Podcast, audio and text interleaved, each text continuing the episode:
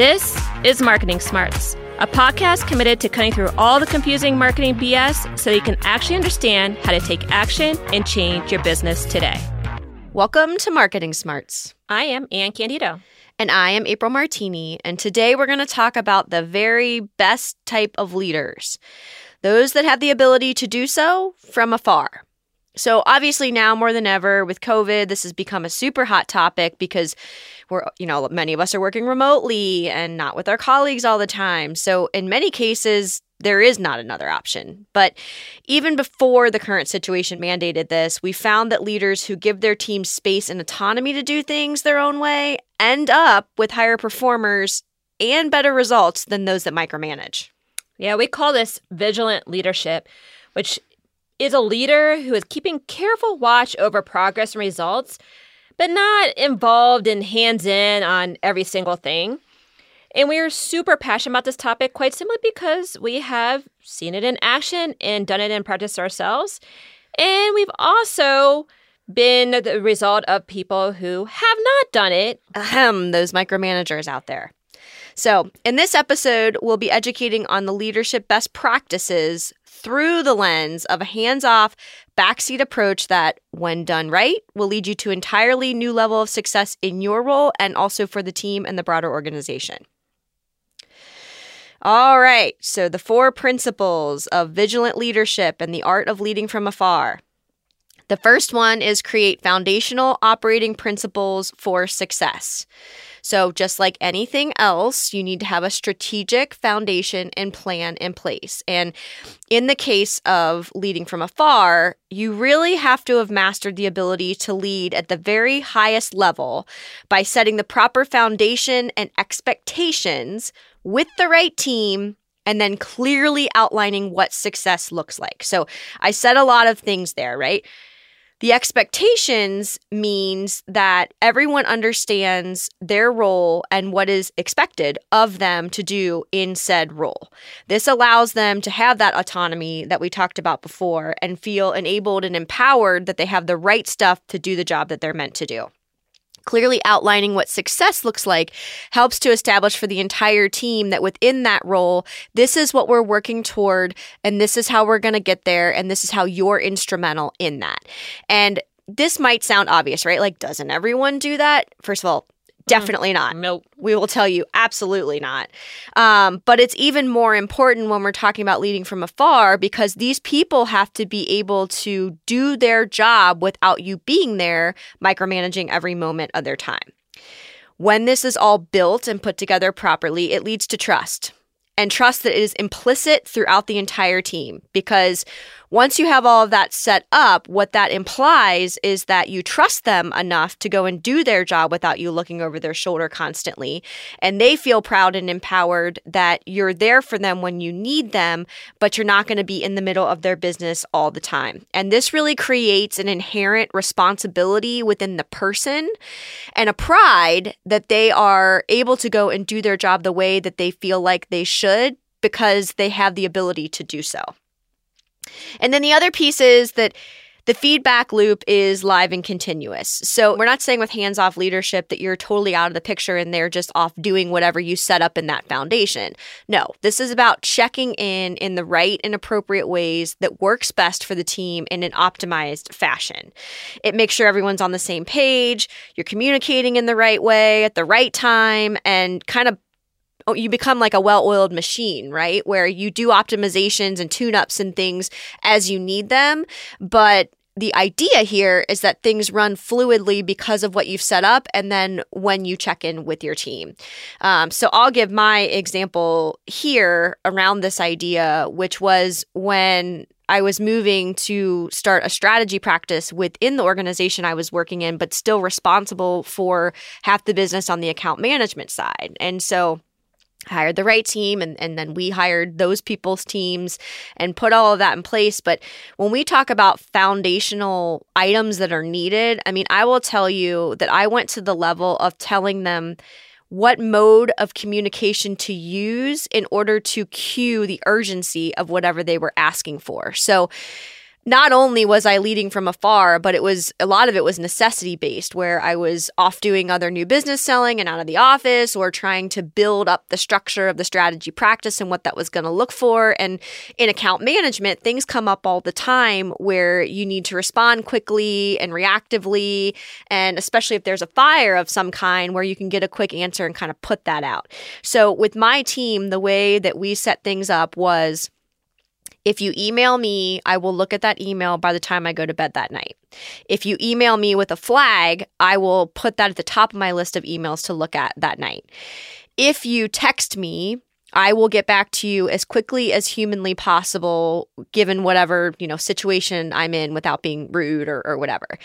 If you call me, I will consider it urgent and I will get back to you pretty much immediately. Like, therefore, I would be stepping out of a meeting, etc. Now, the one thing I will say is the amount of time I got those phone calls was few and far between because the team was running the way that it should. And I didn't feel like then I had to be tied to my phone because my team knew the chain of communication.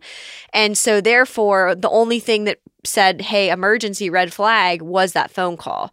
And so that's what we're talking about when we're talking about the, the foundation. It's being explicitly clear in what you're asking people to do and how and when. And then they could always trust that I live by my word, right? So um, I might say, you know, I read all my emails by the time I go to bed, but if you're not asking me for anything, I'm not going to respond. Well, then I didn't feel like I had to respond to 100 emails that night. And then they didn't wake up to a bunch of them the next morning. So it really is is everything from the details of the tactics all the way through to what they're enabled to do and what they're responsible for. Yeah, I, I actually had similar principles with my team too, to the point where um, email for me was um, so like excessively overwhelming uh-huh.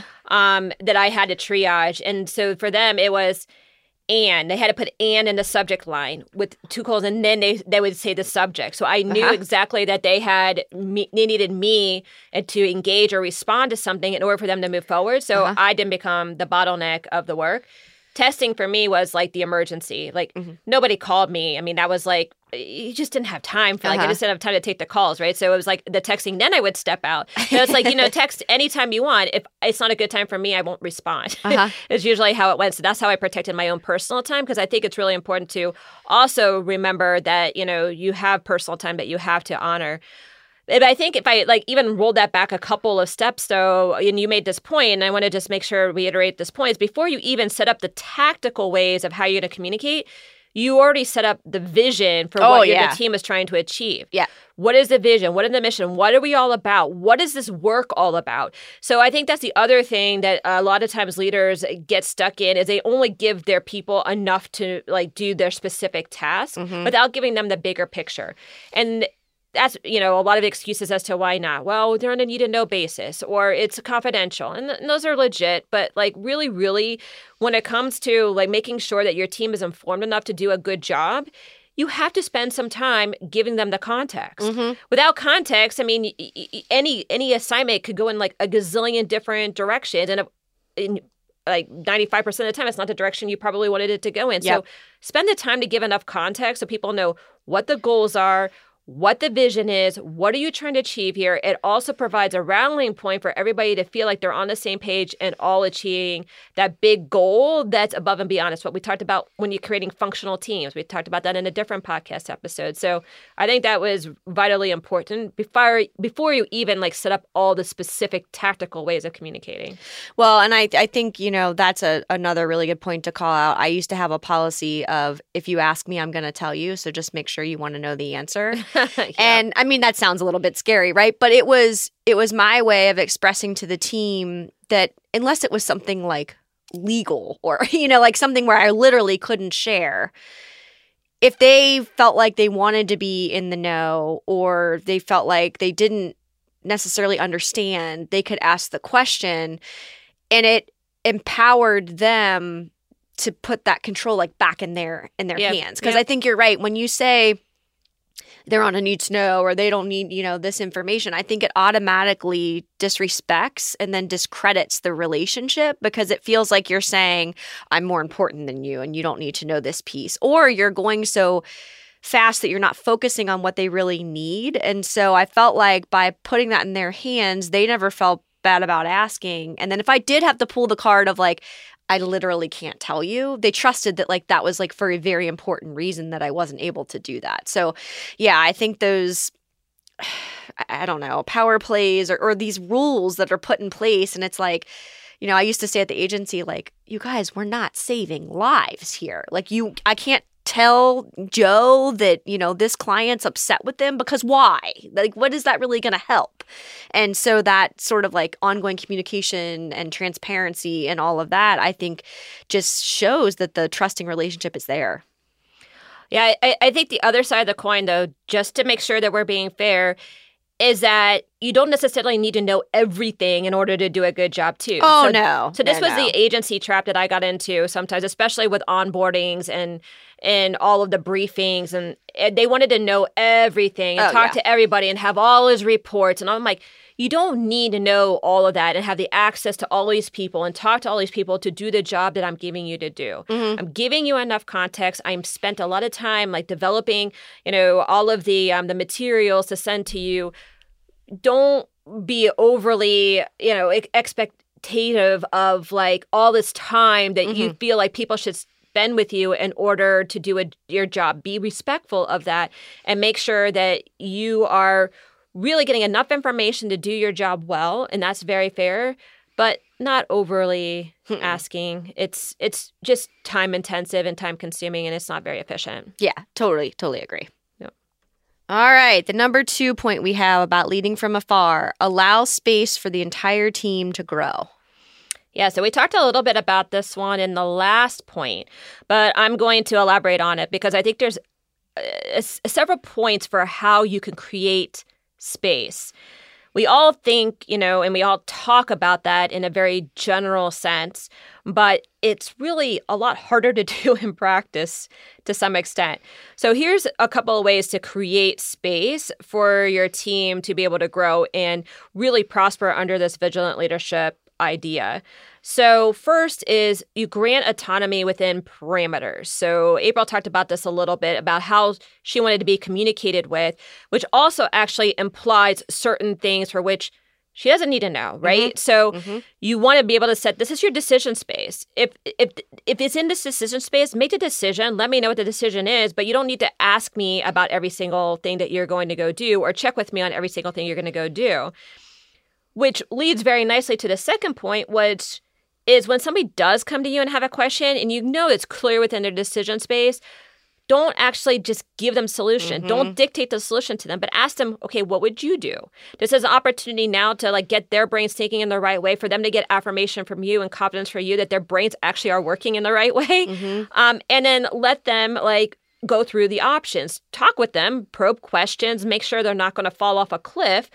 But you know what? Let them go do the work. And then you can make the decision together. That way you can share the responsibility if it's necessary. You tell them, you know, make your decision and go with it. Mhm. Right? Well, and I think that trains them, right, to think about it that way because I think the boss becomes the person a lot of times where it's like, I can just go ask and, and they'll tell me. When it's like, no, I want you to feel confident in your ability and take it off the table of you coming to ask me every time.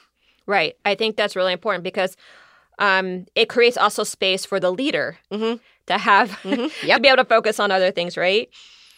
Which is the other point is invest in your team's personal growth, right? Especially in their personal brand development. You've heard us talk about this a lot, but this is going to be critical. I mean, I know, we know there's a lot of tools out there, Enneagram, Strength Finders, what you name it.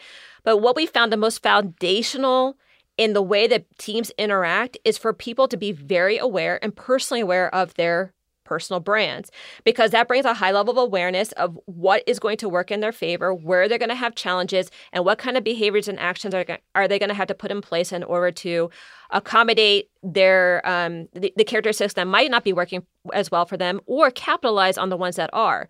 So it's really important for you to invest in their personal growth. And we've actually heard a lot from people um, who are fa- afraid to do this because they're Mhm. afraid of producing so much capability that either their team members or their um, uh, the people who report into them overtake them Mhm. um Outgrow leave them. yeah you know and and that is a very like very pessimistic mindset.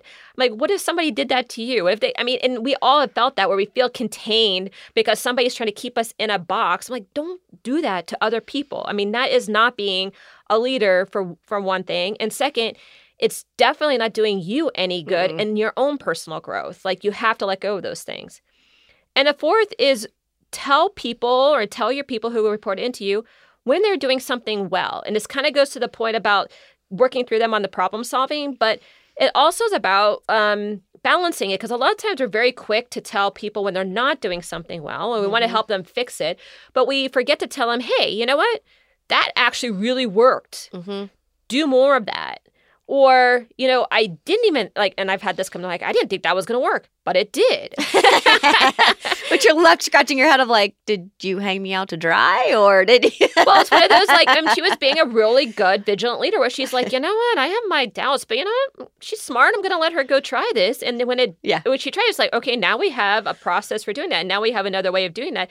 And she was, um, you know, pleasantly surprised. You just don't know. Mm-hmm. So I think those are the like four ways of like really kind of creating some space. And I'm sure there's lots of people who have lots of others. And please share those with us. You know, um, we always love to hear more that we can you know leverage with our clients. But um, those are four that we have seen and we know work. Yeah, exactly which I think uh, segues nicely into the next one here. And and you did mention this a, a little bit, but I'll hit it very directly, which is develop the ability to let things go. So while you're building your team and you're helping them and you're supporting them and you're you're guiding the right habits and you know you're giving support where it's needed and props where they're due, all of that kind of stuff is more external to your team. But I think what you have to work on yourself as the leader is to focus on those bigger picture items that you now have the privilege and ability to go focus on because you're not so involved in their work.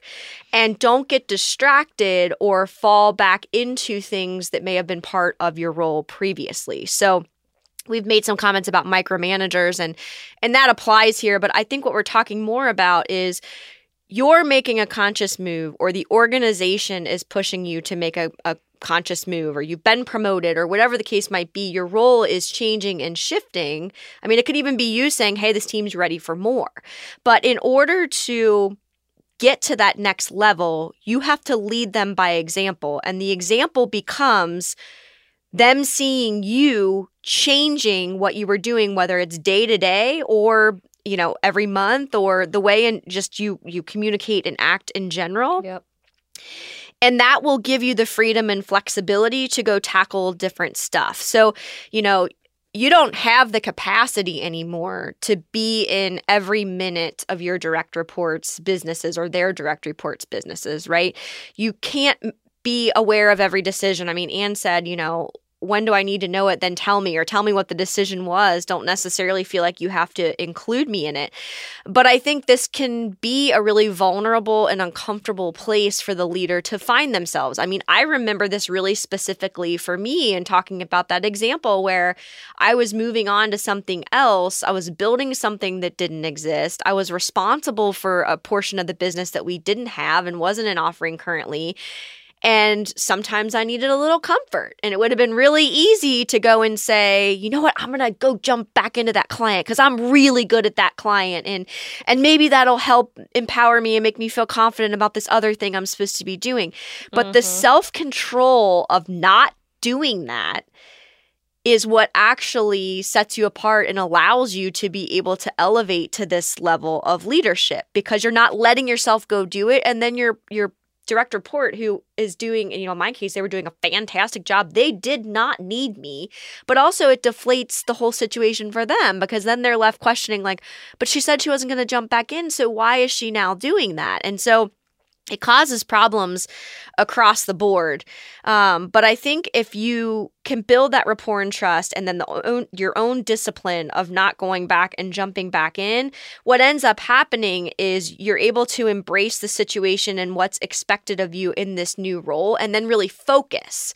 And you know, the best leaders are the ones that can do this lead from afar thing because they're capable and very good at what they're what they do. And so that it's channeling that energy and that success and and all your past wins and everything into this new approach. Um, and then I will say the other side of that is yes, you let things go, but what that means and what you need to articulate to the team is that you are the fall guy. Mm-hmm. So you're still responsible. It doesn't matter whether you're actually doing the doing or participating in the conversations or you've moved on to these other things. You are the person responsible at the end of the day for that team. So if they make a mistake or something that they try doesn't go well or they didn't do it the way you would have necessarily done it, do not throw the pe- your people under the bus. And where I think you get the most credibility and trust from them is when they watch you say, It's my responsibility. It's my team. It doesn't matter where the breakdown was. I am at the end of the day the one who's responsible, so I will go and do whatever. And really protecting that person um, because while you're growing, they're also growing. And part of growing is making mistakes. And so you would want someone to look out for you, right? We're asking and telling you that that's exactly what you need to do for your team. And when they see you do that a couple of times, it makes them even more fearless and feel empowered and like, hey, you know, my boss really does walk the talk. I mean, she's going to do what she says she's going to do. And then everybody grows from there. Yeah, I call this one that you have to grow up. It's very hard. And there's yep. always a level at which this becomes really, really hard for people. And if you can't assume the new role in the span of the, what the new role offers, and you're constantly in your people's business, it's going to become a, a, huge cluster. And I personally experienced. That it was actually one of my last roles before I actually left P&G was probably one of the deciding factors from for leaving P&G. And it was just because my boss just couldn't grow up. I mean, and that's really hard to say, but it's actual absolute truth. And going back to our point before about creating space, it's the way also to create space. And a couple of points to reiterate what you said that I think are critically important is you don't have to be everywhere, Mm-mm. you know, and that is the a, the the biggest thing. And what happens if you are do start showing up in places, especially places where you're, you're not expected, is that people then are going to defer to the person with the highest seniority in the room. Mm-hmm. If you show up, you are undermining your team. Yes. There might be points that you have to show up based on maybe who else is in the room. And that's when you have to work with your the, the people on your team to say okay here's a role i'm going to play. Here's a role you're going to play. And you kind of game you know gameplay it a little bit just to make sure that that person doesn't feel undermined. Mm-hmm. it's also about making sure that you direct all of those questions and whatever feedback is getting back to the person yes. right? So if somebody's going around that person and saying hey um you know what is uh, you know this this and that and the other you'd be like, well, did you go ask uh-huh. the person who's actually working on it? Because you should ask them. And if they have an issue, they can come to me. And that's a very hard thing to do still because of the fact of feeling needed, uh-huh. of feeling a part of everything, of being in the know. And it's really like FOMO, the fear of missing out, is still one of the biggest issues that leaders have when they have to step into this place where they have to work on their business and not in the business. Mm-hmm. But as you've heard me and April saying, and this doesn't saying doesn't belong to us, but we totally adopt it, is that you can't work in your business and on your business at the same time. Mm-hmm. And leaders need to work on their business. That's the space that they create so that they can elevate and continue to grow their team, the work that they're doing, their uh, department, whatever that they're leading up, their company, their business. And uh, into the next level. And you can't do that if you're always stuck in the weeds because you can't see over and above everything else and see where connections need to make or where or um, where something is missing or there's gaps or where you might have um, a uh, some place where you have to put in another person or you don't have the right skills or so and so is struggling i mean these are things that you have to create space for and a lot of people struggle because they can't check the box mm-hmm. right so I call this you need to grow up. You, and that is like just a super important piece of being a vigilant leader. Yeah. And I mean, I would just add the point too of, of patience in the situation. Mm-hmm. Um, I mean, I remember for me, there was a little bit of uncomfortable time where I was making the shift and I was allowing the people to lead, but I was no longer in the limelight, right? Or the yep. person responsible. And I had to like reposition myself in my head of you're here as senior support for the team that is working on this. You're here because X client wants this level of person in the room. Like think about it from that way, not what am I going to contribute or how, you know, and so it was much more of a back seat, which I'm I'm just fundamentally not comfortable with as a person. Um, but then to Anne's point, it did allow me to start to see those other things um, and and where I could add value at a much higher level than I was able to before and make strategic changes about the structure of the teams themselves that then served the clients better and then, you know, just moved Absolutely. us forward from there. Mm-hmm. So, which leads very nicely, and I've served this up for Anne. Uh, number four here is self awareness is the key to all of this. Yes. And it's super critically important to be very, very aware of your personal brand. And this is the basis of all of this conversation because as you are moving up through the ranks or assuming more responsibility or taking on multifunctional teams that are outside your company, wherever the leadership is coming into play, it's very important to understand what is going to work for you and what is going to work against you because it's not a very comfortable place to be all the time. Um, it's not a very natural feeling to have to elevate somebody else above yourself. Mm-hmm. Just said very plainly and very bluntly, because our number one basic human need is self preservation. And especially when it feels like it's a, a very, um, you know, zero sum game in the in the in the context of a corporate world or an agency world where only a few survive it's always uh, feels like then the natural inclination is to come back to me. What do i need to prove? What do i how do i need to show up? When in fact when you get to this leadership position it's actually what does the team need mm-hmm. to do? Mm-hmm. how is the team going to perform? And that becomes your basis of success. Now if personal brand is still new to you, we have episode three, which really talks about what is your personal brand and why do you need one. And we're going to have a worksheet too that you can use to start thinking through some of these uh, these questions to help you pull together your personal brand. So don't fear, we have that for you. And if you're still having trouble, please contact us. We'll help you walk you through it. But it's this element of softer skills, which a lot of people tend to um, they just kind of gloss over, but a lot of the times those are the, the skills that become the defining factor of whether or not you succeed or not. It's not always necessarily how good you are and that's really really important to to point out because it's something that i definitely had slapped in my face multiple times um, and during my P&G career and it was a really hard thing for me to to grasp to recognize to understand and then also to cultivate and it took and it takes time. So it's not really not something that happens overnight in a way that is like fundamentally changing people because people start developing stories about you. This is what we talk about. If you don't develop your personal brand, somebody else will do it for you. And it's very hard to sometimes to uh, find some place for those old tapes to go um, mm-hmm. and re-record those those stories. So this is why it's some, fundamentally important to be very self-aware and really do the work on your personal brand so that you can understand what's going to work for you and what's not. Yeah, and, and I think too, just very, very foundationally, I think the word leadership has well, in people's mind, lives as an application of giving marching orders, people following behind you, being super present, being the loudest voice in the mm-hmm, room, mm-hmm, mm-hmm. all of those types of things. And, and I think our argument here is just number one, that's a huge misconception. I, those types of leaders, I think, get frozen at what level, whatever level they're at, and they don't rise to what we're talking about here, the most powerful form of leadership. Um, but I think it's unfortunate because in our culture, that's kind of in our heads. And so, you know, speaking from experience, I would get comments a lot about I don't understand how all this stuff is happening. It just seems to work. But then that could also be a double edged sword because I would hear comments like, well, April has the best team she has the strongest players, you know? Mm-hmm. And so it's like, it was like everybody was looking for a way to explain away what was happening because they couldn't attach to this idea that this kind of leadership would work.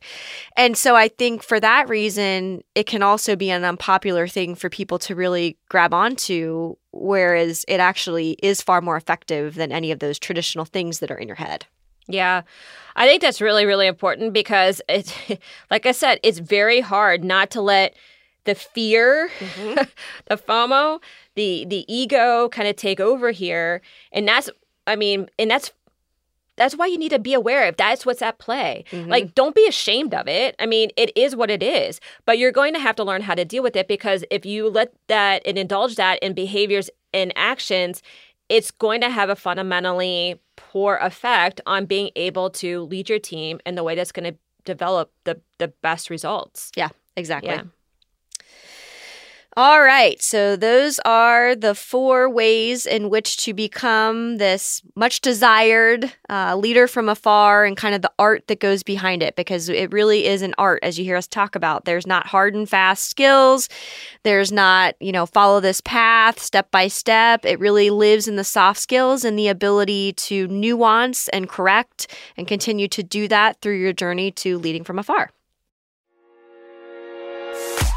Are you craving a deeper dive immersion into the topics on our podcast? Then you will appreciate our virtual consultancy. Located on the shop page of our website, forthright people.com, you can now download our digital coaching modules on vigilant leadership, culture building, and social strategy. For the cost of a book, you will get diagnostic tools and exercises to assess your current state and development tools to quickly and intentionally improve your proficiency. These are quick yet effective ways to improve your marketing savvy today. Check it out and let us know other topics you would like us to go deep on. So, with that, we will move into our next segment, which is In the Trenches.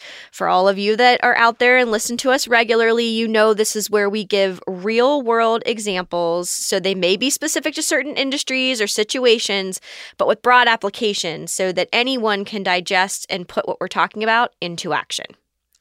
And the first one here is We are a small company and we all wear many hats. I'm the boss, but I often share in the same duties as my team. How could I learn or could I learn to lead this way? And I'll let you take this one. Yeah, usually I get the big company questions, but I'm, I'm taking no, the no, small no. company We're question. stretching. We're stretching your abilities today. All right, all right, all right. Here we go. Um, no, but all seriousness, um, yes, absolutely, yes, and it's it, it it's going to be a little bit different than if you think about the context of a big company, but it's still the same critical and same fundamental principles. Now, the things that you have to watch out for here is um, some of the preconceptions you already have in your mind, Mhm. especially as you're thinking about your small company. One is, and we see this a lot, is I don't want to waste my time because really time is a, is is like the biggest of utmost value that you have, and people are very scared about wasting their time. So what they'll tend to do is they'll just do it for them, Uh-huh. right? You know, I'll do it myself. I'll just do it myself. It's just easier if I do it myself. And here's where we bring, you know, the the, the parable of Jesus and the fish in. Not being trying to be overly religious here, but it's a it's a very good, you know, moral story. Is that, you know, when he said, you know, you can give somebody a fish, they can eat today, but if you teach somebody to fish, they can eat for a lifetime, right? And this is what it really comes into building capability within your team takes Mhm. a little bit of time but it is a way that you are starting to be able to lead with this vigilant type of philosophy right and what we, we talked about before too is you have to be very careful as april mentioned that you don't self-indulge in the ability to actually be able to do something Mhm. right like april's a big check the boxer like she Hey. needs to you are but i have like a whole series Calling of me to the mat. like yeah but so like she has to like and, and people feel accomplished with that so you're not the only person april No, i no. know like a gazillion people are like that but it's it's hard to like say hey um you know how, you know, what do I put as my check the box element here? It's like I grew my team today, or I had a conversation about development. Like those don't feel hard and fast. Like I did a hundred social posts, you know. Uh-huh. So you can't overly indulge in these things that make you feel comfortable because you check the box. You have to restructure your thinking and understand. Okay, well, if I can have, you know, so and so do the 100 social posts, then what am I going to do? What does Mhm. that free me up to be able to do? And actually, like, sit with that, as uncomfortable as it might be, as overwhelming as it might be, and think about the bigger picture of what your business needs in order to succeed and where do you need to take it next. Now, I have a, a you know a story to uh, to tell about this one because this is actually the story of my my first um, person that I recruited into P and G. Um, and she's phenomenal, and I still talk to her um, now. Even gosh, I think she's been there now like seven years, eight years. But um, she came in fresh out of college with her MBA and uh, into our, our group from in communications, and um, very strong performer. And she was doing her work, but she was like constantly um, asking me what to do next. Like Mm. she's like, I did this piece. what do I do next? I did this piece. What do I do next? And I went to my boss and I said, um, hey, I was like, I think she knows what she's doing, but I'm like, I'm really disappointed because I thought she would take a little bit more initiative. I thought she would be like a little bit thinking about this a little bit broader, and you know, and I was like, I just I don't understand why she can't just like figure this out without having to ask me every like single like five minutes. And she and he goes to me, he goes, um, well, did you tell her this was her work? And I'm like, um, no. Whoops. yeah. So I went to her and I said, hey, listen, um, I appreciate the fact that you want to do this right. But I'm like, this is your work, right? You know, so you're not just doing this work for me. This is your work. This is your project. You get to figure out how this all works. We're going to check in on this on a regular basis so you don't get too down a path that is like too far away from where we think we need to go. So I can provide guidance and and not feel like you're totally out on on your own, but this is your work. And she goes, "Oh, okay." Got it which she wasn't used to because she was used to doing like grad work where she was like mm-hmm. working for somebody else but doing it in very much in the style that they, they wanted to yeah. be done right and after that it was like a totally new relationship but it's just like those simple things and this is what i'm saying for small businesses too because in the context of what we were operating we were almost operating like a small business even though we were in a big company tell these people it's their work mm-hmm. empower them to feel like this is something that they own, that this is like something they have a say in, that they something that they get to put their passions into. And then that also gives you an opportunity to kind of step back from it. But if they're just trying to do it the way you are going to go do it or how you would want it done, it's going to be con- this constant back and forth where you're never going to have any space. Yeah, I mean, and I'll use an anecdote from from my past too of, you know, um, Angie was my counterpart at one of the agencies and and we reached a point where we were running the team together. And but even with that there would be situations where we would both have to travel for a particular client or we would be out on a management retreat or, or, whatever. And so we would both be gone. And it would cause a lot of anxiety with the team. But then what we found was we would actually get less emails, phone calls, you know, people seeking us out, standing outside of conference rooms because we weren't physically there. And so we started to educate from that very tactical situation to the team of, why is it that when we are physically in the office, there's a line outside of the conference room waiting for us to finish, but yet we go and we travel and suddenly the work moves forward just fine mm-hmm. and you're mm-hmm. not checking in with us as much. And I think that that created the right light bulb with the team of there was just this default and it was our fault too because we would be running as well. And so someone would stop us and say, Can you answer this thing? And we'd spout off the answer. And that became the customary, you know, easy way of doing things. Whereas if we weren't there and they knew we were in, you know, a session all day or whatever, but the work was time sensitive, they would just go do it. And so it was like, how can we recalibrate things so that people feel the same way about us when we're there than when we're not there and that that behavior is reflected appropriately. So, how did you reinforce that behavior going forward? If assuming that that behavior was like totally good with you, mm-hmm. how did you reinforce that when you came back? Yeah, so one of the things that I honestly started doing was disappearing from the office. And part of that was for me because I was leaning into starting this own, you know, different department at this point and I needed the time to sit and think and I had a young son so I couldn't do it at night anymore. So it became a necessity um, but then it also was like a literal reinforcement to them of like you couldn't find me could you? No well what did you do? Well I did this this and this and how did it work it worked great okay so let's go and do more of that and then um, reinforcing that more you know like that's a little you know an easy way, right? I just removed myself like physically from the office. But then outside of that, was the encouragement because what we discovered is that they were working together more mm. and using each other. And so then one of the things we put into place is before you come to me with anything from now on, I'd like you to try to solve it with your team and see if you can't get to a way of doing it. And so then they started working more across team, which was good because they were committed to certain businesses, but they learned pretty quickly that they all knew things the others didn't and could learn from other situations or apply the situations pretty directly. You know, that has happened here, and then this is what we went and did. And so they started doing that with each other and you know, would come more with like, we did this, and it'd be like, cool. Or I'd see that email at night and it would be like, hey, this happened today and this is how we solved it. And I was like, oh, okay, good. We're all good then. So yeah, I mean, I think it um it's paying attention to the moments when you're like, why is this working here and not here? And then to your question, finding ways to make that a regular practice. Was there any disasters? Oh yeah, there's always disasters. How'd you handle the disasters? I mean, honestly, we took ownership. So, you know, we had a situation, and I can't even remember, but it was like somebody ordered 10,000 pins for some event instead of one.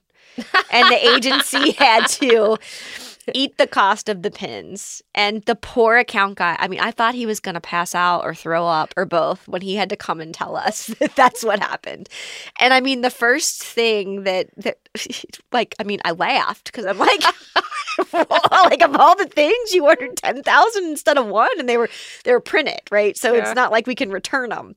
Um and you know so we took it on us and and you know angie and i went to the boss. We're like this happened. We have no other option but to eat it. I mean it's our mistake you know whatever. And it ended up you know he exploded and then it was like you're right. Like you know we enable our people. This is the type of thing. And you know over time it was able to be joked about but it took a solid six months before anyone could bring up the 10000 order instead of the thousand. Um, but i mean i was proud of the organization because we did what we said we were doing, right? We were empowering the people and we supported and we took ownership of the fact that mistakes happen. And that one too just became a like, guys, mistakes literally do happen. Like there was no ill intention. It was an accident. An extra zero got added. Nobody caught it. You know, like it was just one of those things that happens. But yeah, I mean, we practiced what we preached and took took responsibility. And the business didn't crumple and fall underneath the, you know. Well, and I, I, think that's the other point too right? too, right? Because his automatic offer, I think it was like a three thousand dollar mistake, right? So his automatic offer was like, take it out of my paycheck, and we're like, dude, you don't make enough for us to take three thousand dollars out of your paycheck. Like, no, no, no, the company will do it as a write off. We'll, you know, we'll eat it, whatever. But like, he was like, just, just keep my checks from now on. Just let me keep my job. Oh, poor guy. Yeah, you learn from your mistakes, right? That's a prime example. He yep. double checked his numbers and quadruple checked them and make different mistakes. Yeah, exactly. All right, number two, we have a culture of being present, which doesn't allow me to physically step away. What do I do? Um, I am first a firm believer in asking for forgiveness, not asking for permission. Um, and I know that can be a, a, controversial thing, and some organizations are tighter than others on these types mm-hmm. of things. But I will tell you right now that um, this was the way that I I led my teams and if problems didn't arise from me not being there, no one ended up caring whether I was there or not physically. I know this isn't always possible in organizations. Um, and yes, some managers and bosses really feel like you have to be present. But I would just say, first and foremost, is it really a hard and fast rule? Or could you find ways to prove it, take small steps, that sort of thing, and be a leader in the way of this versus just taking it at face value that the requirement is that you be there? Because if you can show results, like all of us are seeing right now working from home and businesses aren't collapsing because workers aren't doing what they're supposed mm-hmm. to, right? We're not physically there. So, I would say that first. Um, and then if that's not an option, you have to be more strict about how and when you are accessible. So um, I talked before about modes of communication and also, you know, asking the question back and talked about like what would you do versus coming to me for an answer every single time? Um, you can also do things like set office hours. So if you're in a business where you have an actual office you can set you know windows windows of time where people can come in walk in make appointments whatever the case might be. Um, so you can create the distance and the discipline for people to do their own thing, even if you do have to physically be there. It probably will be a little bit harder. I mean, you heard me say that I literally would just disappear and then they couldn't find me. And, and that was, I guess, trial by fire, maybe, maybe a little mean on my part. Um, but there are different ways to do it. And I think for your own well being, and especially if you're trying to rise up as a stronger leader, a better leader, you know, vigilant leader, like we've talked about this, this specific approach you have to do this or you never will get beyond where you are. So there are always ways you might have to get a little bit creative um, but i would just encourage number one if you can get creative and put yourself out there and and try it there might be repercussions there might not but in the absence of being able to do that really try to find ways where you might be physically there but not present for people to be able to stop by and ask and that sort of thing yeah, and I think there's the other side of the coin here too, which we know has become a little bit of a concern for people. Um, in that if I can't see you, how do I know you're working? Uh-huh. Kind of thing. So it's on Mhm. the other side. If you want to be a vigilant leader, you're gonna have to let people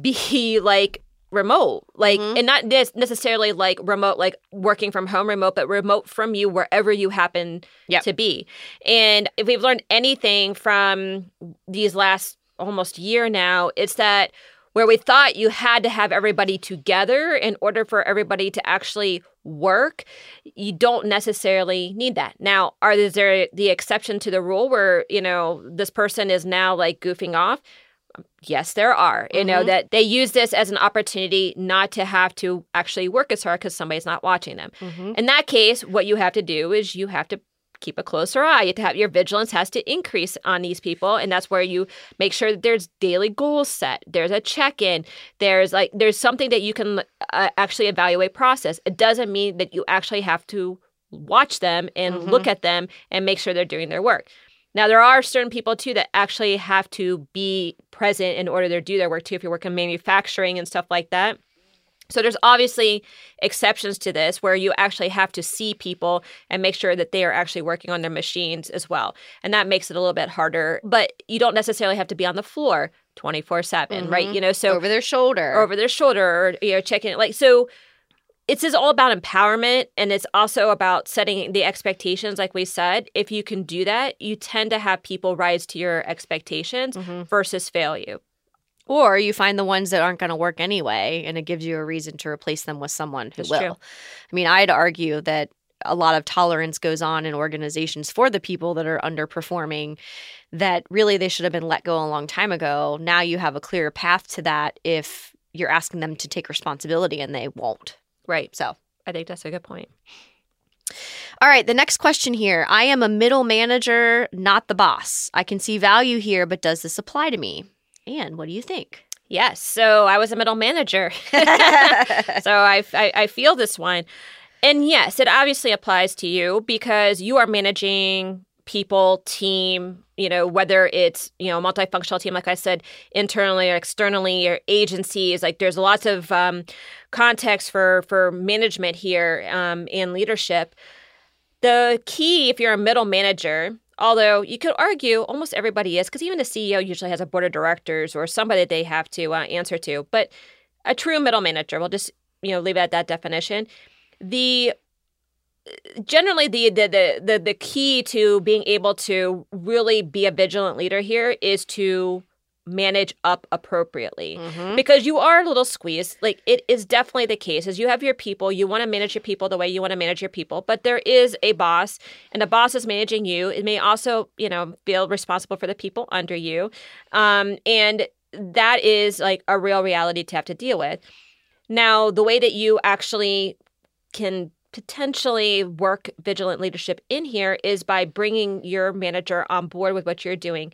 Share very clearly and and and uh, very uh, everything that you have. So be very like clear about, hey, this is the way that we're going to go do this. These are the principles we're interacting. This is what I expect from my team. This is what you can expect from me. How often I'm going to check in. How you know with you, my upper manager, as well as how often I'm going to convey to you what my team is doing, and actually like almost like manage up and make your manager a vigilant leader Mhm. in the process. And what we found is when you're very clear, you're very transparent about how you're going to manage your team, and your manager above you doesn't feel surprised, they feel informed. Um, even if they don't want to practice vigilant leadership themselves, they tend to leave you alone. Like, Mhm. usually in these cases, the squeaky wheel gets the grease. If you're not squeaking, if everything is working right, they tend to leave you alone more and they're going to have confidence and faith in, in the process that you're doing. So be transparent, share with them. Don't try to work in your own little silo. We've talked about this before and tell them to leave you alone and not get involved because you know that never works. The more you tell your, your boss not to get involved and not to bother you, the more that they want to because they're like, what the heck are they doing that I'm not going to like, right? so just set up the right environment. Um, and if they truly are not going to allow you to do it, you can still kind of game it a little bit. You can still over communicate with your manager without having to press it back onto mm-hmm. your people. All mm-hmm. right. So um it's a it's a matter of kind of practicing it, testing and learning it, kind of seeing what works and where the pressure points are. But this one's where time kind of helps too. Yeah. Yeah, I would agree. And, and I think the the really good point that Anne made there is that you're being proactive and you're coming with a mm-hmm. plan. So, a lot of what we've talked about today is how to set this up right. And it's to do exactly that. So, there weren't, I mean, I don't even know that I can think of any times in my career where if I came with an ask that was proactive to make something better and I had a plan for what I was going to do to make it happen, generally speaking, people are like, okay. I mean, and you might get questions and you might get like, you have this amount of time to go and try this out. Or, like Anne said, I want you to report into me at the beginning every mm-hmm. day or at the end of every day or, or whatever to to just make sure that it's a good bet and it stays a good bet and that progress is actually being made. Um, and then I think too, there are ways to control what you can control. So the other part that I think Anne that said that was good is even if you have to make some sacrifices, especially at the beginning, and your boss isn't totally comfortable with it, you manage that team day to day. So as long as the work's happening and progress is being made, you can kind of do it however you want because your your boss shouldn't be in their business all day he should he or she should only be in yours. Mm-hmm. so i think there and it, and it does it takes time it takes practice. You have to show success even if it's small success you have to show that you're chipping away and moving uphill and, and all that kind of stuff. Um, but if you're committed and you you really believe in it I, I think this is one where you can get there. Yeah i agree all right, the next one. How regularly should I touch base with my team when practicing vigilant leadership, and what is the best way to do it? Here's one where we say it depends. it depends on a lot of things. It depends on the person, it depends on your organization, it depends on the type of work you do. It all depends. But I think that if you can spend the right amount of time, and we've talked about the personal brands of the people that work for you, if you can really get at what are their foundational motivators and the places where they may have trouble and really drill into that, and then craft the amount of feedback, communication, whatever from that perspective, I think that's where you'll win. And the other mistake I see made is when people find a way, but then want to roll that out across the entire team, which is not fair. And it's also not going to be the same for every single person.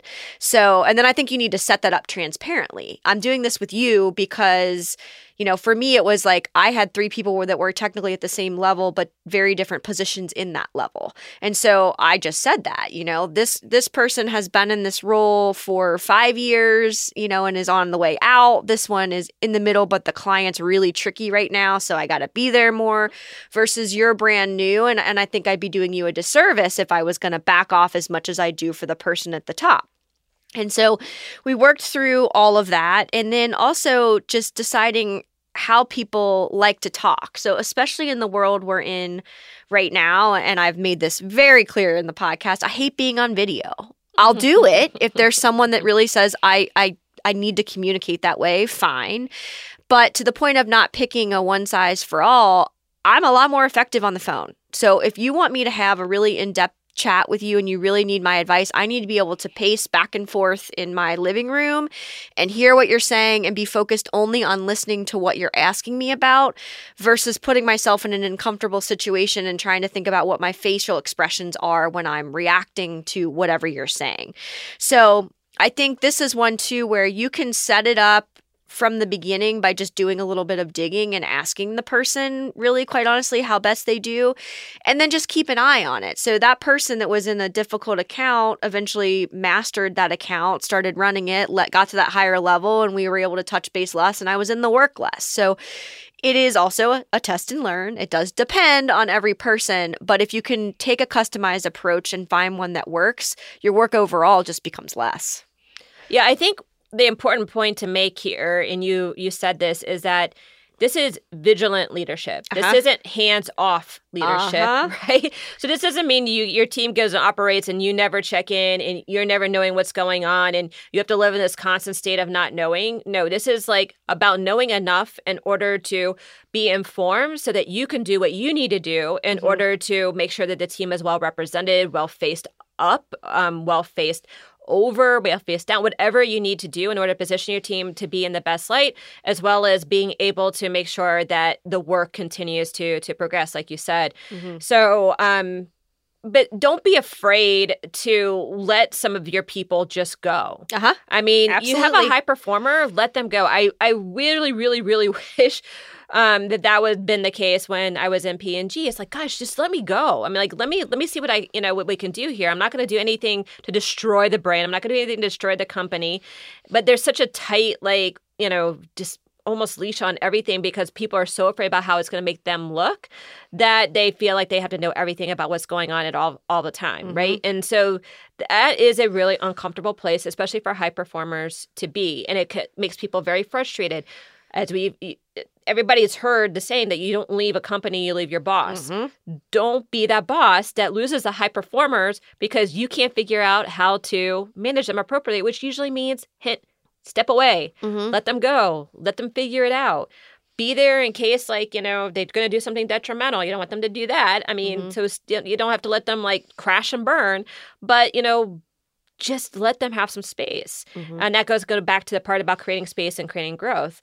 Um, and meanwhile, like if there's somebody like you said that's not as strong of a performer, spend a little bit more time with them. But if you know if you it's becoming like inundated all the time and you can't get them there, gonna have to cut them loose too. So Mhm. don't feel like you're always having to save everybody either. Mhm. Um, so it's, it's this is definitely something that you need to, to to consider with regards to your own personal capacity, as well as other people's personal capacity, and then their ability to be able to take on the work and, and work autonomously.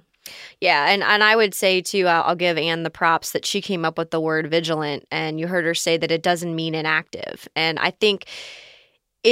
If you think about the word, it tells you exactly what to do, right? Right. It's like keep an eye on, right? It's not be in the middle of, it's not knee jerk reaction, it's keep an eye on. And I think the other piece about the either the personal brand of the people that work for you or, or the, the way that they're so inclined or what they're good at can also be something that turns into something they're bad at right so with the high performers very specifically i mean sometimes you got to tell them to turn it off Yeah, and meaning like step away and take a break and don't work yourself to death. And and I think that's the other part about being a vigilant leader is you're you're kind of one step ahead of them at all times not meaning you're better or you're doing a better job but you see what's coming before they see what's coming Mhm. because you're very in tune to what's going on. And so there's been tons of times with my high performers that I've been like, literally, you're going to be punished if you send an email on your day off. We, we got this. We can figure this out. You need time to take a break.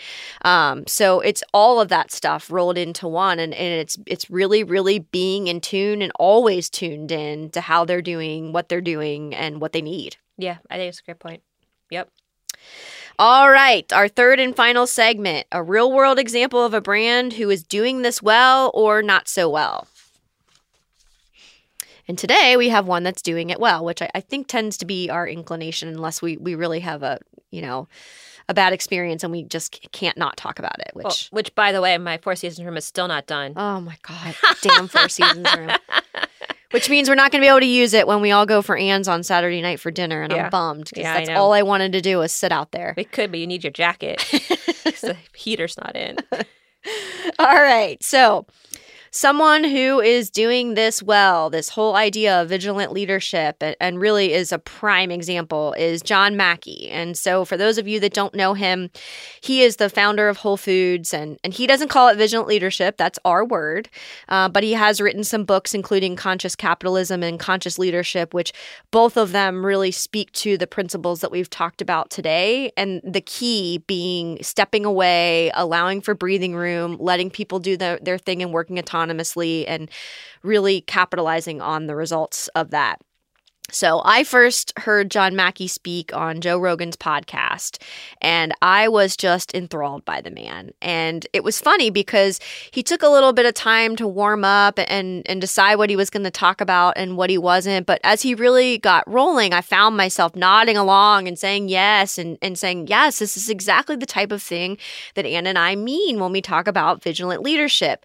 And it takes discipline again on the side of him as well as the people that he hires in the organization. So he initially founded one store um, and you know it was just this idea of, of bringing really good quality food to people and then decided he really had a passion for growing it and so they've grown through opening different stores all over the country to acquiring other organizations that that do the same thing. And as part of that i mean he and and very quickly in some cases had to really let go of some things that were happening.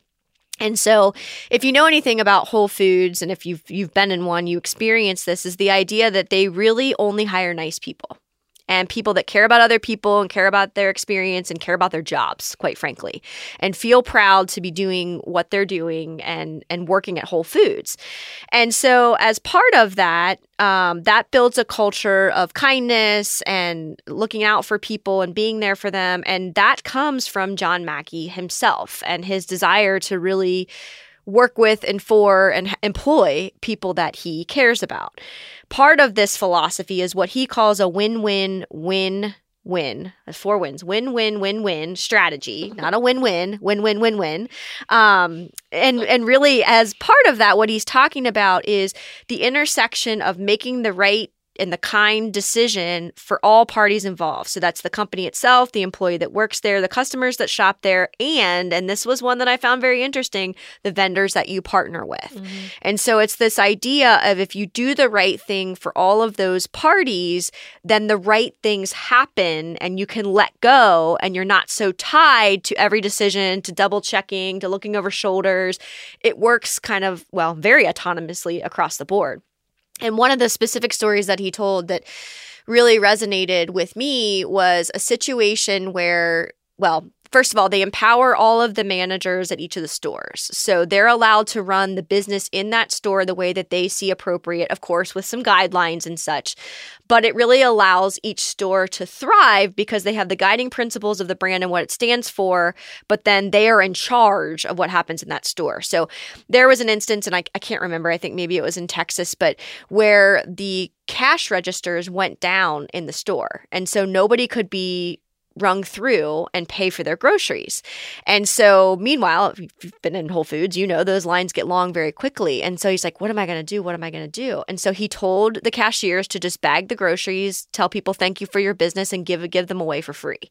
And when you think about that, you're like, Oh my God, like what could have happened there, right? Like how much money was given away? And I think it ended up being a couple thousand dollars over the course of the, I think it was less than 30 minutes, right? That everything was down.